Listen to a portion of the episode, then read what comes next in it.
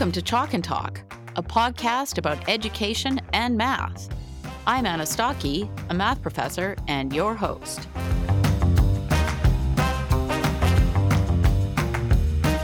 You're listening to episode thirteen of Chalk and Talk.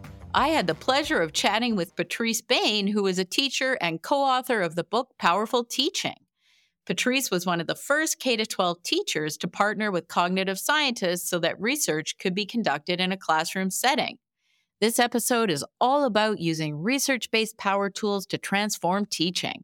We discuss retrieval practice, spacing, interleaving, and metacognition. Along the way, we give practical teaching tips with a special focus on math. But the strategies we discuss apply to teaching any field and to both K twelve and to post-secondary. In addition to a familiarity with research-based teaching strategies, Patrice brings a wealth of practical teaching experience to the conversation. Be sure to check out the resource page for this episode, which I've linked to from the show notes. Now, without further ado, let's get started.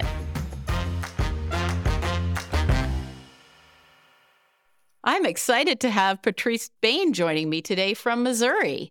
She is a teacher with over twenty-five years of experience teaching middle school. She has worked closely with cognitive scientists to turn research into teaching strategies.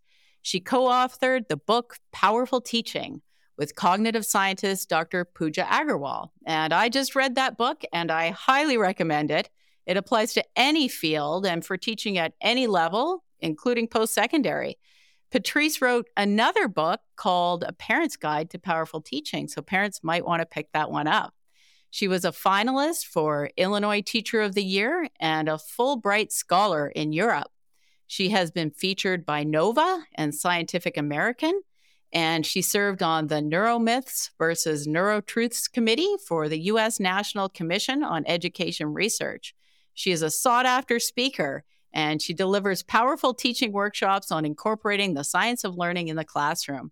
It is a pleasure to meet you and talk to you today, Patrice. Welcome to my podcast. Oh, Anna, thank you so much for having me. I'm I'm excited for the next hour.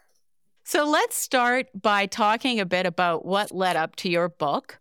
So this all started when you'd been teaching for about ten years, and you were teaching history in Illinois to sixth graders, I understand.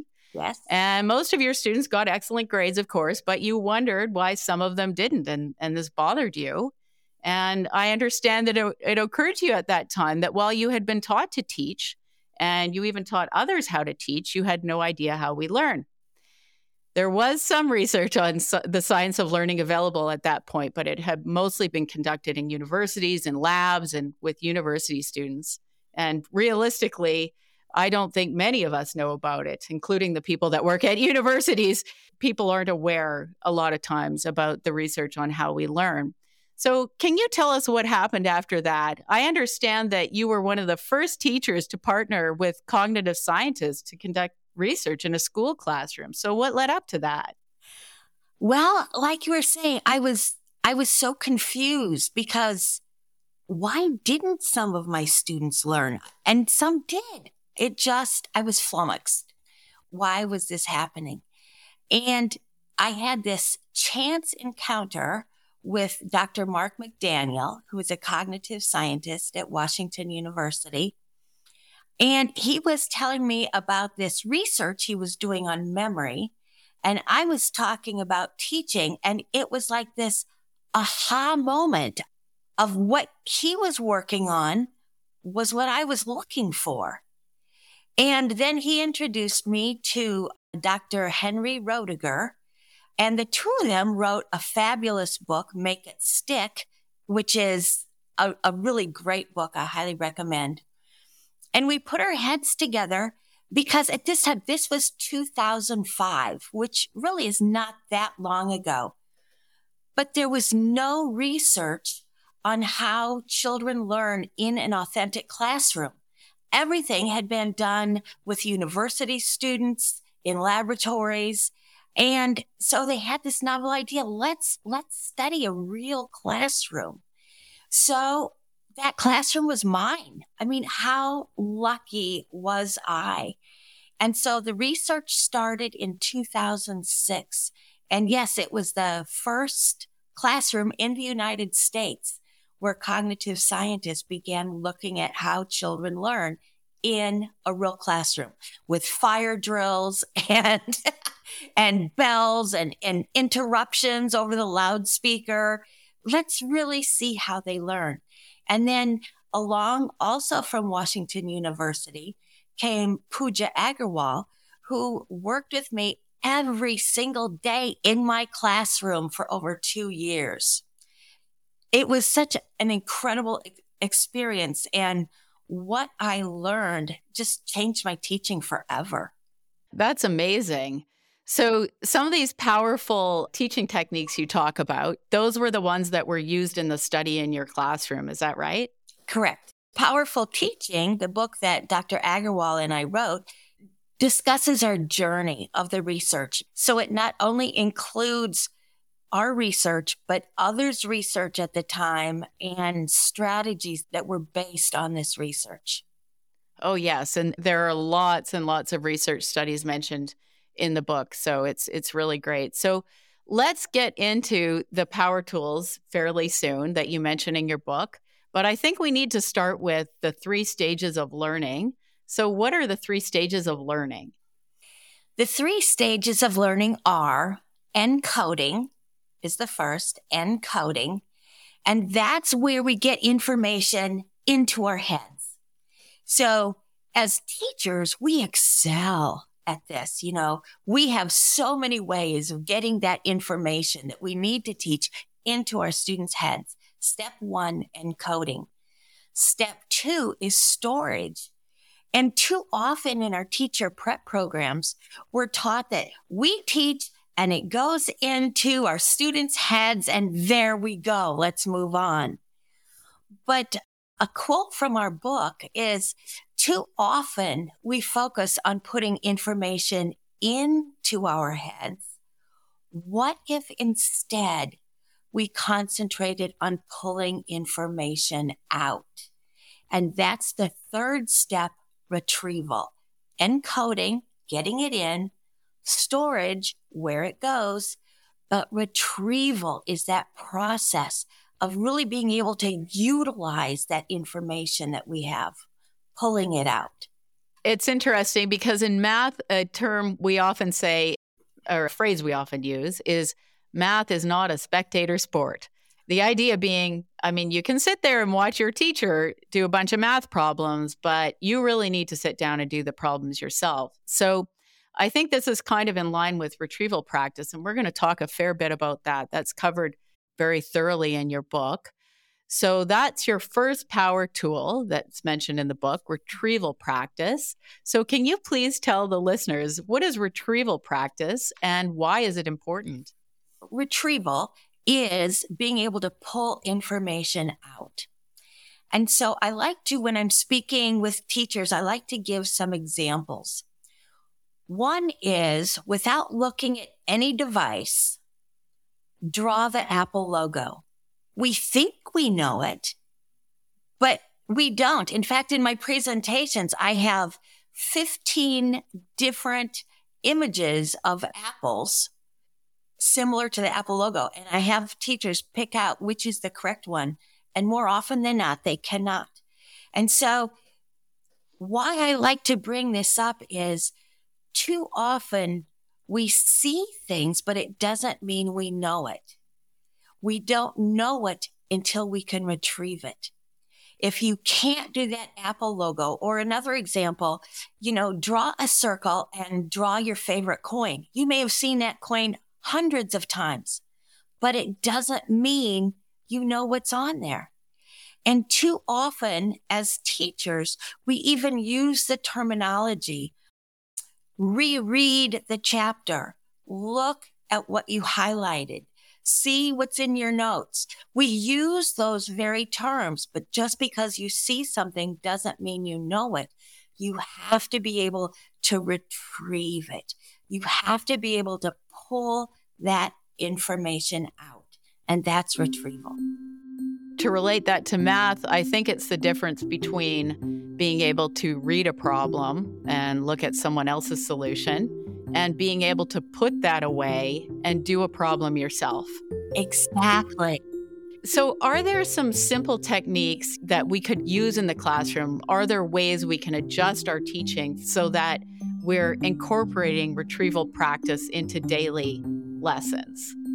Once you are aware of the three steps, encoding, storage, and retrieval, it makes it easy to look at simple things we're doing. For example, we might start a class with, okay, class, remember yesterday we discussed, or remember last week when we talked about? That's encoding.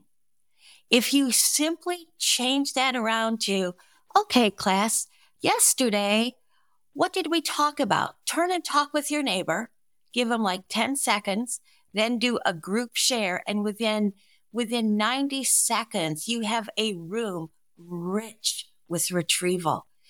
Rather than telling information to your students, have them retrieve it, have them pull it out. A common technique I think that most teachers or, or instructors use is when we go into the classroom that day, we recall what we did yesterday because it's going to relate to the lesson that we're doing today.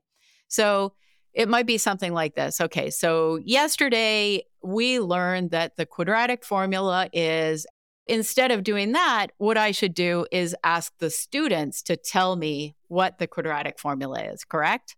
Yes. That's an easy adjustment. Yes. And a, a very simple technique that so many of us use is the think, pair, share. Too often, we don't give our students enough time to do the think. So when you ask a question like that, make sure each student has a chance to think, or perhaps they have a whiteboard.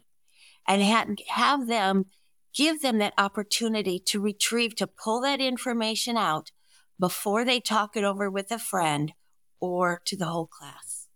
During the pandemic, I was in a situation where I had to teach online. Most of us were, unfortunately. And one of the good things that came out of that, and I'm not I'm not eager to teach online again, just to be clear, but one, one of the good things that came out of that, teaching over Zoom, is we could easily do these little polls. And so I would frequently have polls in the class because it would tell me if the students understood what was going on. Because I've been teaching for a long time, I know when I teach a concept, what mistakes students are likely to make. So I could put those in my multiple choice questions. So now I'm back in the classroom and I can't use that particular technique. Now I could, obviously I could use some sort of online program, but I actually don't want students on their cell phones in my class. So I'm not interested in doing that. And I don't want to get them to buy iClickers. And you had two really good ideas that are very low cost. And one of them was index cards. Would you mind telling us a bit about that? You can use them as a color code to do a certain answer, to raise it in the air. Something to be careful of when you do something like that or with thumbs up is that the students are not necessarily retrieving. They may just be looking at a neighbor. So whether it's using the index cards, just make sure that it's a way that students are writing something down so that they are actually doing the retrieving. So I could do something, though, like give them index cards, say they weren't colored, and they could have A, B, C, D, and they're all facing the front, and they hold up their answer.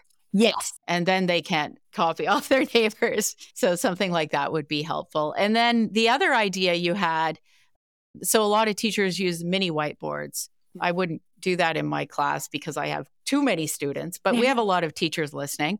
And so if you can't buy mini whiteboards, you use a page protector with a piece of paper in it and a, a marker. So I thought those were some really good ideas for incorporating retrieval practice. And what's nice when you use a page protector is it already has the three hole punch in there so they can keep it in their binders. You could have one side with lined paper. You could have another side with graph paper so they could use it for various subjects. You could have blank paper in there. So it is so inexpensive. The students have it. They don't have to go get whiteboards. They're, so it, it's just an easy but very useful strategy. Yeah, it's a great idea. When we think about retrieval practice, we might think, well, we're giving tests, right? So we give students tests. Is that retrieval practice? We have a quote in our book that says, retrieval is a learning strategy, not an assessment strategy. Much of many of the ways that we use retrieval does not need to be graded. In fact, it should be low stakes or no stakes. But that doesn't mean the high stakes tests are not still there. You're still going to have your big semester exams, chapter tests, unit tests, essays, projects, whatever. But I like to think of retrieval as kind of a, a trip that you take on a train.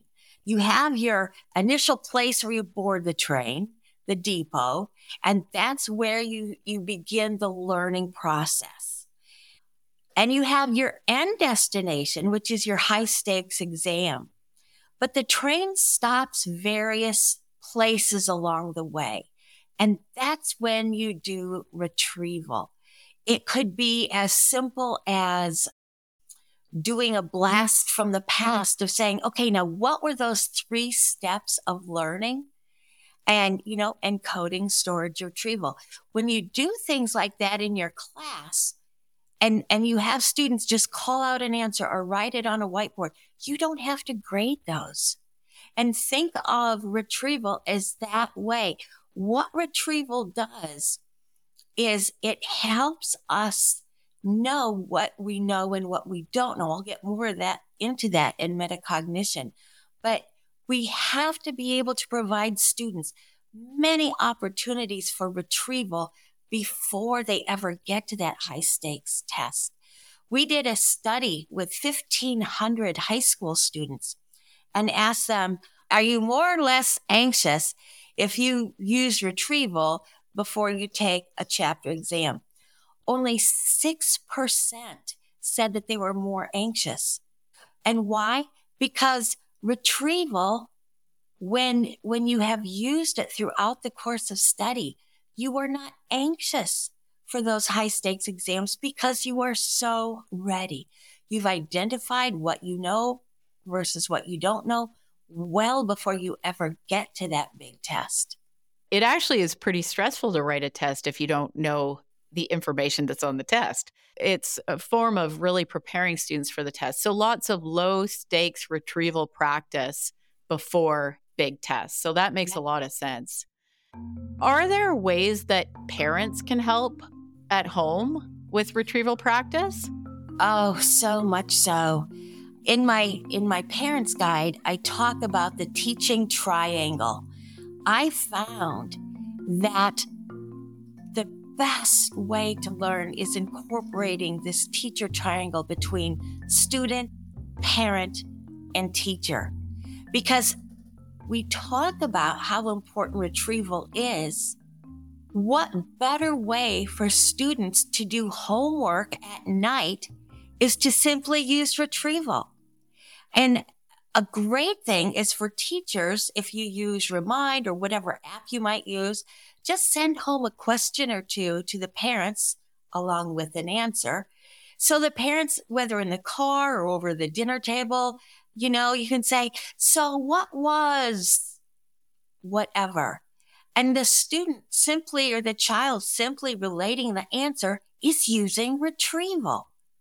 And that bringing forth information is going to cement that into long-term learning. So there are many ways, but again, one of the keys, and I would have parent seminars, is to make sure that as you are using the science of learning in your classroom, bring parents up to speed too. Because remember that when I talked about the Apple logo or drawing a coin, most parents will encourage their students, their children to study the way they studied. And most of that was look over your notes, reread the chapter. And by, by sharing the information about retrieval and spacing and metacognition with parents, They take an active role. Not that it's time consuming at all, but it helps them become aware and really important in child learning. Parents often ask me what they can do to help their kids. The first one I always say is make sure they memorize their times tables. No matter what anybody says, it's going to make your life a lot easier to do math later if you know your times tables. And that's something you can do if you're in the, the car with your child, just start throwing some of them out there and, and eventually they'll get them. Let me add to that. A, a quick little definition. We have working memory and we have long-term memory, and they're in two very different places in our heads. The working memory is, is located more towards the front and long-term more towards the back. And in our working memory, we can only remember four to seven things on average, new things at a time. And after that, we go into this cognitive overload. It's like, whoa, whoa, wait, wait, wait. When you know your, your math facts, you're able to bring them from long-term memory. An example I like to give is, have you ever, you're driving home and suddenly you're in your driveway and you don't remember getting off the highway or, or turning that corner? It's because that, it's like you're an automatic pilot. You just got there. You've done it so many times. Knowing your math facts is like that. When, when you need to do a problem, boom, it's like being in your driveway. You bring it forward. But if you don't know them, you have this in your working memory and you have to try to figure it out each and every time. And by the time you figure out what six times seven is, using manipulatives, looking it up on a chart, the teacher has often gone on. And then the child gets so frustrated and lost in cognitive overload. So I'm just adding another why that's, and Anna, why that is so important. Thank you so much. Believe me, you're preaching to the choir. That was absolutely perfect. So let's move on to power tool number two, and that is spacing. And I had Paul Kirshner on the show previously, and so we kind of went over a few of these things. And so I think we're doing a bit of spacing today and retrieval practice. You and I are talking more about the teaching aspects of it as well. So can you remind us, what is spacing? Spacing, I like to define as retrieval over time. Now, let's talk about spiraling quickly. If, say, in the early grades, you talk about the water cycle, and then the following year, again, you talk about the water cycle, and the teacher might be frustrated thinking, you learned this last year. Why do so many of my students not know the water cycle? And then the next year, they talk about the water cycle. And again, when something is simply in the curriculum, you cover it and you go on. Chances are most students will not remember it. The key is spacing that information. So if you talked about the water cycle in whatever, say, first grade or second grade, being able to, you know, the child needs to know the water cycle for the following year where it will be a little bit more in depth. Keep going back to that. Refer to it. If you're reading a story and it's something, you know, it was a blustery day or or whatever, take it, take a moment and say, oh gosh, what would that have to do with the water cycle? And just bring up retrieval. So spacing is retrieval over time. And in order for us to get information into our long-term memory, we need to space it out, to have the opportunities to keep bringing forth, to keep pulling out that information, which makes the memory stronger. When I'm teaching, I want to teach the students that topic to the point where they master it. But then I do know they forget it. When you're the teacher and you have it all in your head, and so you've taught someone something and later you're working with them and they forgot it and you're thinking, but I just taught you, I taught you that a, a month or two ago. How could you forget? But In your book, you say that's even maybe a good thing, a little bit of forgetting. You forget a little, and then you practice it again because the next time it, it sticks a little better. Yes. And that's another reason why you want to keep doing the retrieval, those train stops. You know, you want to keep coming back to that and have the student retrieve it again. And each one of those train stops is spacing in between. The distance from point A to that first stop, you do retrieval again. Well, you space that out. Research tells us that as soon as we learn something, within an hour, we start forgetting it. It's called the forgetting curve. Within three days of something really important that we want the students to really remember, just do a quick question, do a quick retrieval three days later, and then maybe again the next week. And then you can start spacing it out even more.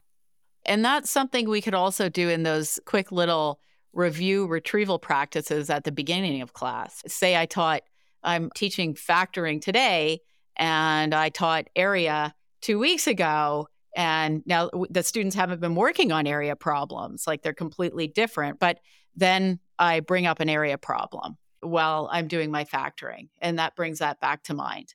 Yes. And like entrance tickets, you know, anything where students come in, give them something that you studied a week ago and have them bring forth that memory. You're going to have them do something anyway. Why not have it research-based that's really going to help the students learn? Exactly. And so this brings us to the next power tool, which is kind of a similar thing, but they're different. And we want to keep both of them in mind when we're doing retrieval practice, and that's interleaving. So can you tell us a bit about interleaving and maybe the difference between what you call blocking and interleaving? Let's start with blocking, and I will use a little math example for you, Anna. Let's say your textbook has students doing ten addition problems and then ten subtraction problems, or ten multiplication and ten division. Most books are like that, and often homework assigned is like that. That's blocking, where you do all of one thing and then you do all of another. Interleaving would be where you might do three addition, a subtraction, two division, and back to addition. And so what you're doing is you are mixing up the problems. If you are blocking and the students are doing ten addition problems, they don't have to think that much. They just, they know what's coming next. In Make It Stick, there's this wonderful example that Roediger and McDaniel talk about. And they talk about, say you're a baseball or a softball coach, and you're at practice, and you can have the pitcher do ten fastballs, ten slow balls, ten curveballs, but the batter is always going to know exactly what's coming. Instead, throw a fastball, throw a curveball, do two slow balls. Every time then, the batter doesn't know what's coming, and they have to take every bit of information they know of how to how to hit that ball. That's interleaving. That's what we want to do with math. We don't want the students to go, oh, okay, I'm adding, I'm adding. You want them to think, what do they need to know in order to solve that problem? So getting back to your original question, spacing is like timed retrieval. Spacing out retrieval over time. Interleaving is where you are mixing similar things up. Another example, say from history, I would teach ancient river civilization. So I would teach the Nile. I would teach about Mesopotamia. But what I did, I came up with essential questions to tie everything together. So my essential question might be, how did flooding affect the early civilizations? And so as I taught the Nile, we would discuss how did flooding affect this. But when we discussed the Tigris and Euphrates, we would discuss flooding again and again with the Huang. And, and, and so at the end, I could give an essay question, how did flooding affect ancient river civilizations? And students could go back. I didn't just teach the Nile and move on, but instead they could go back and think through every ancient civilization and think how that one topic of flooding affected each one. That's interleaving. We should point out that we don't mean multiple strategies. That's not what we're meaning. We're talking about different types of problems interleaved together, where you have to think about what approach to use to solve the problem. And yes. also that I think I read in your book that research suggests that a hybrid approach might be most effective, where you have blocked practice initially followed by interleaved practice. I think that's really important in math because students actually will get really confused if you start interleaving a bunch of different types of problems and you haven't properly taught them the, the topic, because we do want to scaffold. We've talked about scaffolding a lot on the podcast too. I'll use fractions as an example. So say we're teaching students to add fractions, we would start with fractions that have the same denominator, right? And so we'd have a bunch of problems like that. We'd want students to master that. Now we might move on to where one denominator is just a multiple of the other denominator. So that's scaffolding, right? I'm moving on to that type of problem. I get students to master that. And now I start interleaving. So I bring back the other type of problem, because then the student has to look at the problem and say, okay, what do I do with this denominator? Is it, you know, the denominator is the same, so I don't need to look for a common denominator and if one's a multiple of the other, and then we keep moving on like that, right? Yes, that's exactly. And to bring it back, like I was saying earlier, I could not have asked my students, tell me about how flooding affected ancient river civilizations, if I hadn't blocked or talked about the Nile first and then moved on. So yes, you have to give them a platform, a baseline of information that they need to master before you can go to this higher level, which is critical thinking, which allows them to compare and contrast. Something I found really interesting when I was reading your book, actually, it turns out that it seems a lot of the research on interleaving and spacing was done in regards to mathematics. Yes, all right, it is. and and Yeah, and has shown it been shown to be quite beneficial for mathematics teaching yet. Yes. And I can tell you, I've looked at lots and lots of math books, including for younger grades, because I actually run an after-school nonprofit math program for kids in grades four, five, and six. And so I've actually looked at a lot of textbooks at that level, and I've looked at a lot of textbooks at the university level in math because I teach at the university level. And I can tell you that this is not at all common. Most textbooks in mathematics are usually just blocking. I will mention one, that's Saxon Math. That's actually a really good textbook. And, you know, somebody can write it and that maybe they'll tell me about another textbook that that uses interleaving and, and spacing well. That's really the only one that I've noticed. But at the university level, I actually have online homework now, which isn't perfect, but the great thing about online homework is that it allows me to interleave and space because I can pick problems from any section of the textbook to design my problem set. So we actually have to do a little bit of work to get good problem sets for students where we use interleaving and spacing. Are you able to talk a bit about the Taylor and Rohrer study on the results of blocking versus interleaving? Isn't that amazing? That graph, I show that graph every time that I present because it's like, wow. So yes, now that I have everybody's attention. So this was a study that was done with fourth graders, and they were learning... They were learning a new way to do math problems. And so some of the students blocked or did the same types of math problems throughout the class that day.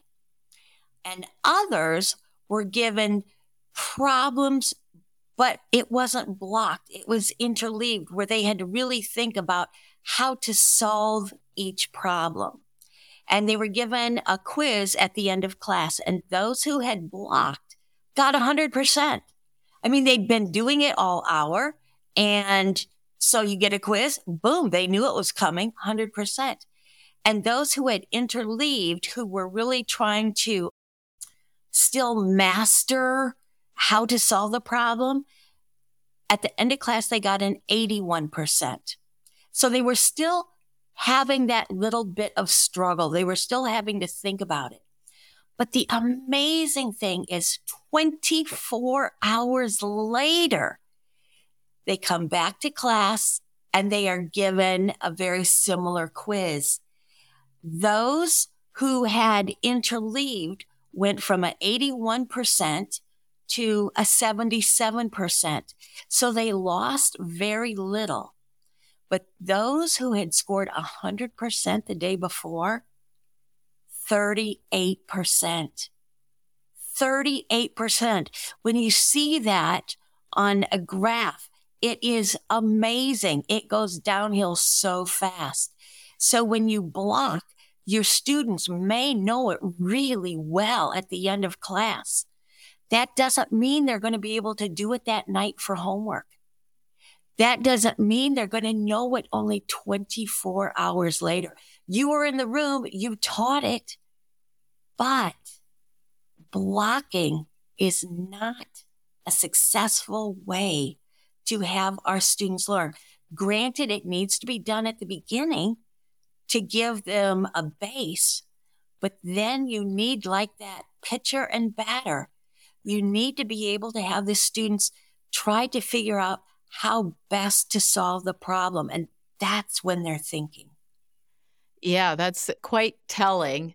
I think we kind of know that this often happens, and we do need ways to get students to do the spacing and the interleaving instead of just cramming for exams. That's not to say we need to get rid of exams. That's not what I'm saying. I just think we need to have better ways to prepare students in ways that the information stays with them later.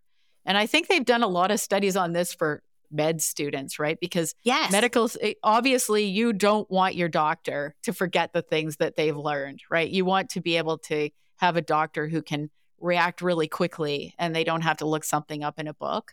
And I think they found similar things. On our very first year of uh, researching retrieval in my classroom, Doctor Agarwal and I decided to do a pop final, or an unannounced final exam at the end of the year. It didn't go in the grade book because that would not have been fair, but we wanted to see how much could students remember if they had did not have a chance to study. They didn't know a test was coming. What do you simply remember at the end of the year? And we found that if items had been retrieved throughout the course of the year, students remembered seventy-nine percent of it without any studying at all. As teachers, that's remarkable. We work so, so hard. We don't want our students to be blank slates every August. We want them to remember what we taught them. And retrieval is, well, all of these power tools. But we know from that research using retrieval how powerful it is.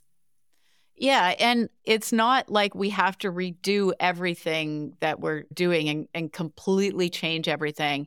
It's a matter of just reshuffling a bit or changing things slightly in the way that we design the practice, for instance, that we give students in, in math. We have to design it in such a way that we're doing blocked and scaffolded, followed by interleaving and, and spacing, and it'll make a huge difference. And you had some other techniques that you talked about in the book for retrieval, like exit tickets. Do you mind talking about that? Well, exit tickets are, are another wonderful idea. It's a way to, to wrap up the class. You could either have the students retrieve on an exit ticket of, you know, what are what are the two most important things we learned today? Or what are the two most important things we learned yesterday? And then you're incorporating spacing and retrieval. I also started using mini quizzes. When I gave that pop final that I, I briefly mentioned, I had an aha moment that my number one student who had one hundred percent on every test, who had one hundred percent on every bit of homework, scored less than the fiftieth percentile in what was remembered at the end of the year. And I couldn't figure out why this person who who scored so well, why couldn't, why did they not remember all that? And so I realized that much of the homework that I was giving was not effective. In fact, I realized that my students had mastered homework. They were given a question. They would look up the answer. They would write it down and repeat. Turn it in one hundred percent. But we didn't have very good conversations in class. And two days later, I would get these deer in the headlight looks. You know, I don't remember. And so the next year, I decided to do away with homework. Now, this does not work for everyone, but it worked for me. And what I knew would have been homework or what we discussed, I gave in a mini quiz the following day. And so it was, I called a mini because it was on two by three inch recycled paper. They'd number one through five. And again, what would have been homework, what we discussed, I simply cut up in little pieces of paper and put it in a little bucket. And I would randomly choose five.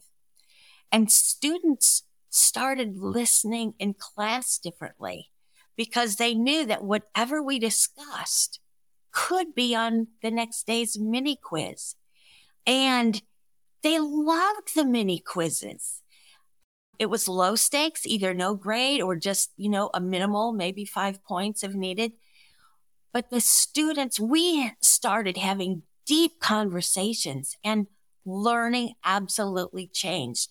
And it was because they were able to retrieve. I was spacing out what we were learning, and I'll get into metacognition in a bit, but it also utilized metacognition. So there are these very simple things that absolutely increase learning and knowledge retention.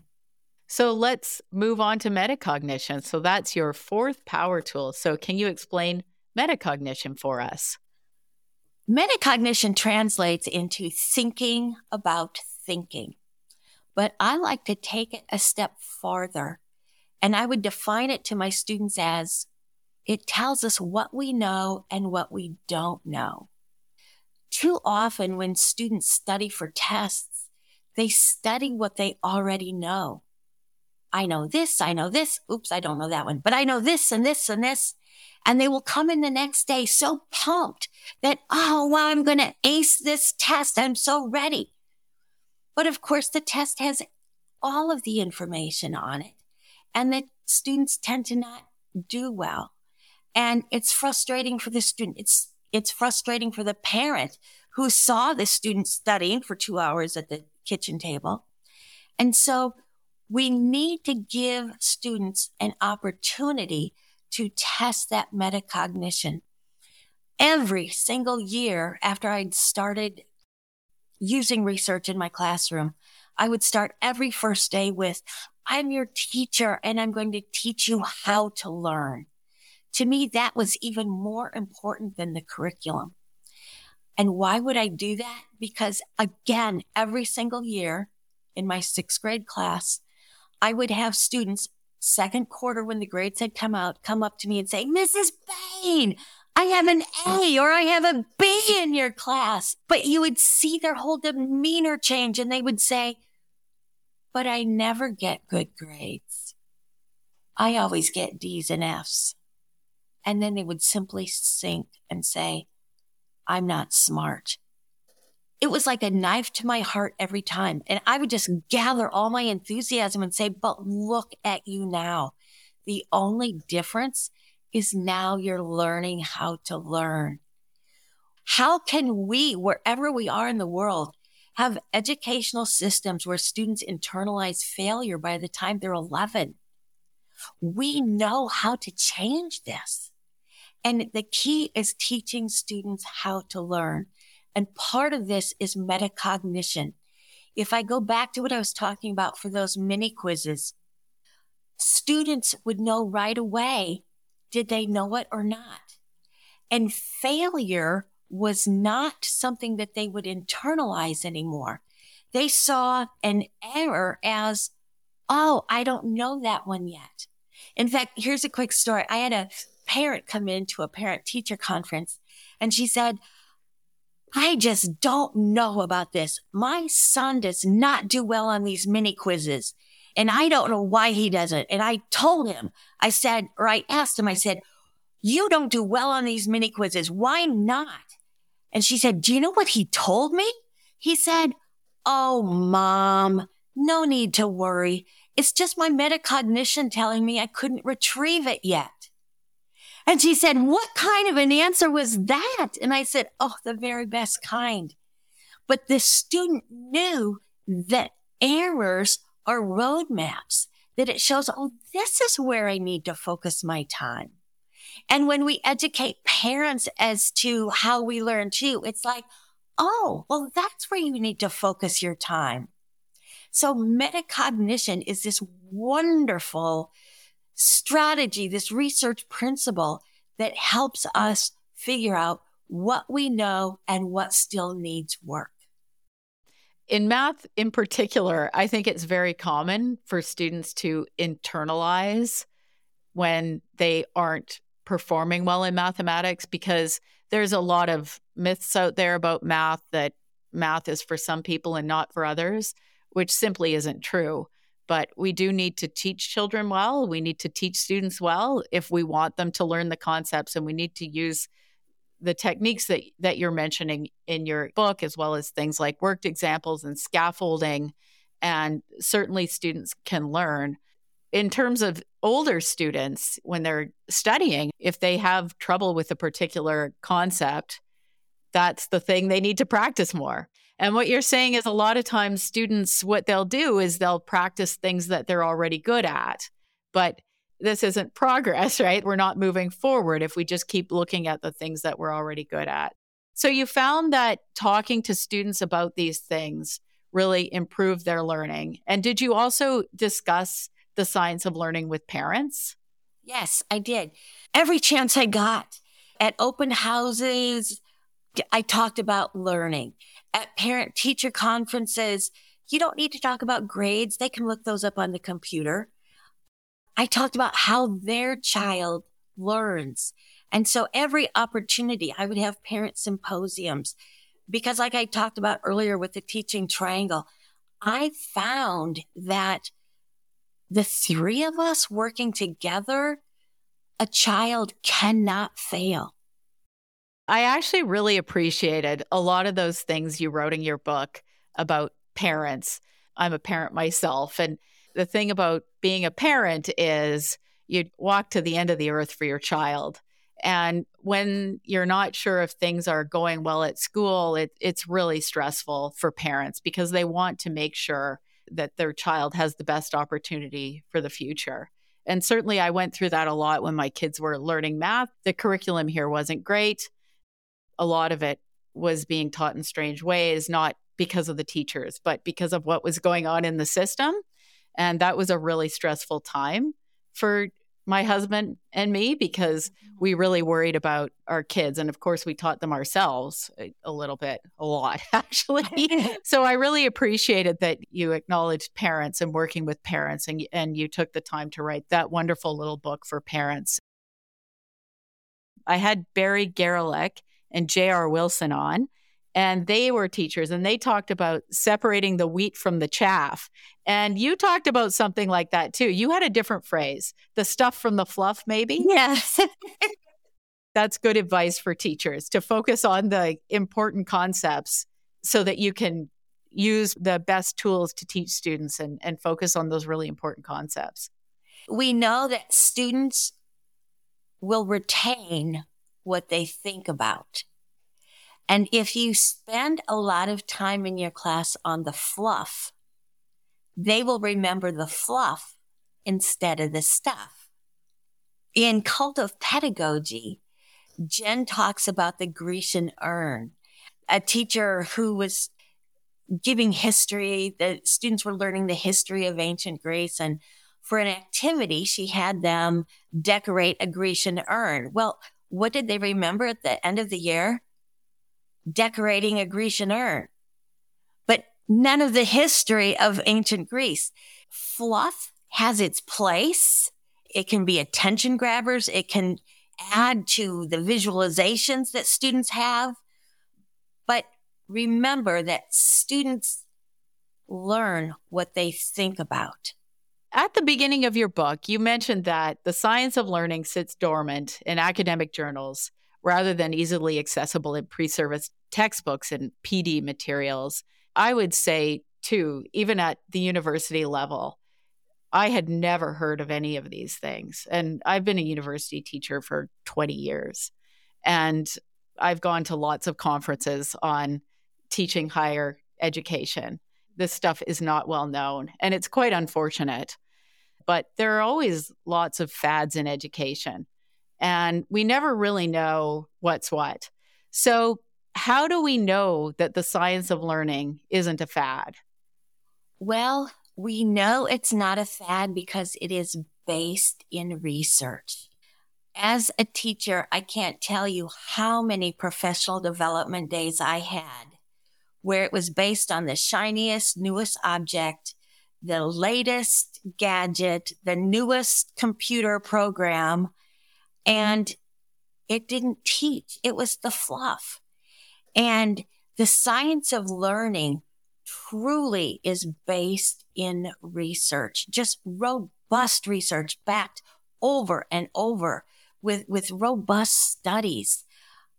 Something to, to do if, if you're a teacher and, and you're curious about something, there's three sites that I like to recommend. Google Scholar.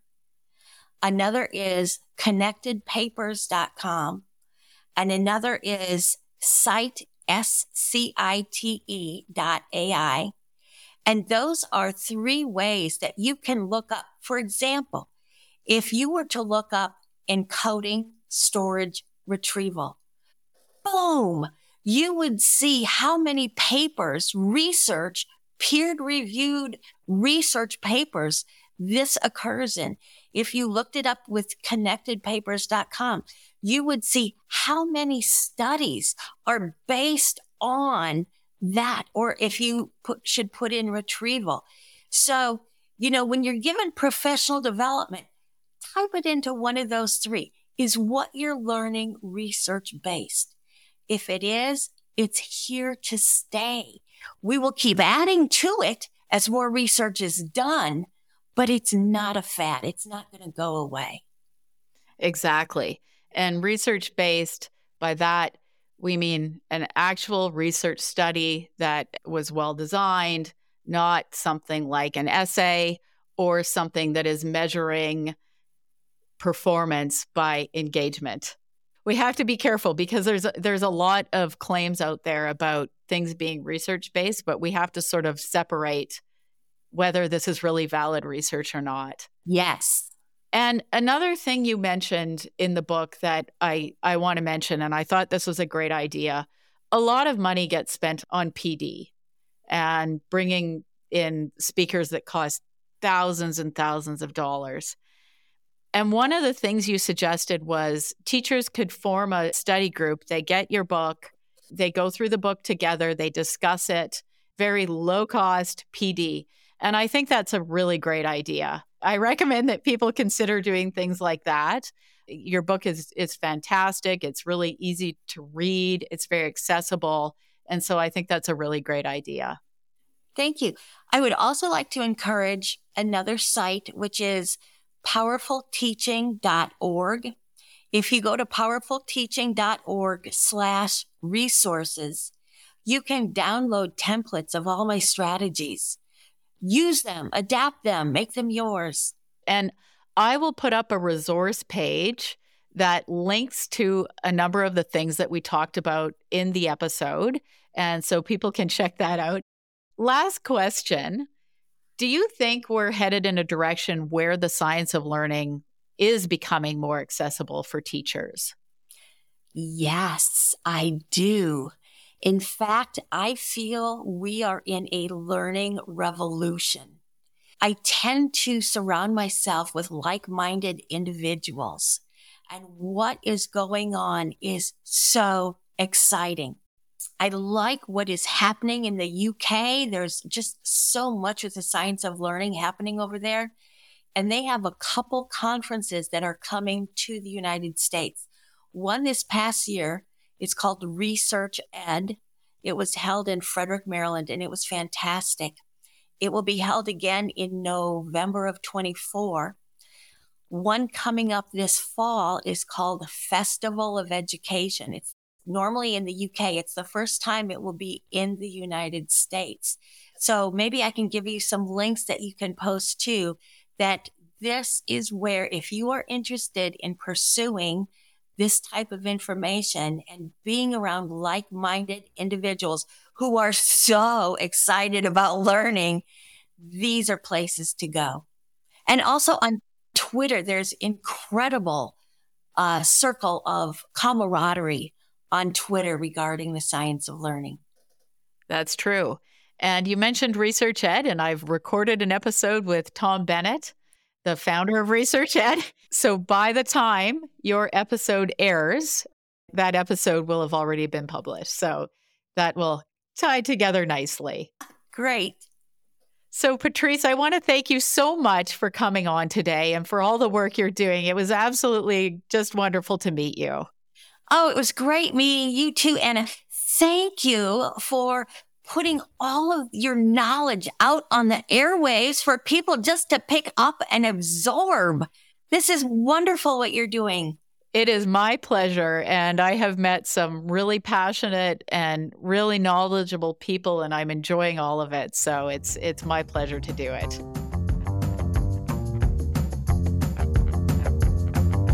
I hope you enjoyed today's episode of Chalk and Talk. Please go ahead and follow on your favorite podcast app so you can get new episodes delivered as they become available. You can follow me on Twitter for notifications or check out my website, anna stokke dot com, for more information. This podcast received funding through a University of Winnipeg Knowledge Mobilization and Community Impact Grant funded through the Anthony Swady Knowledge Impact Fund.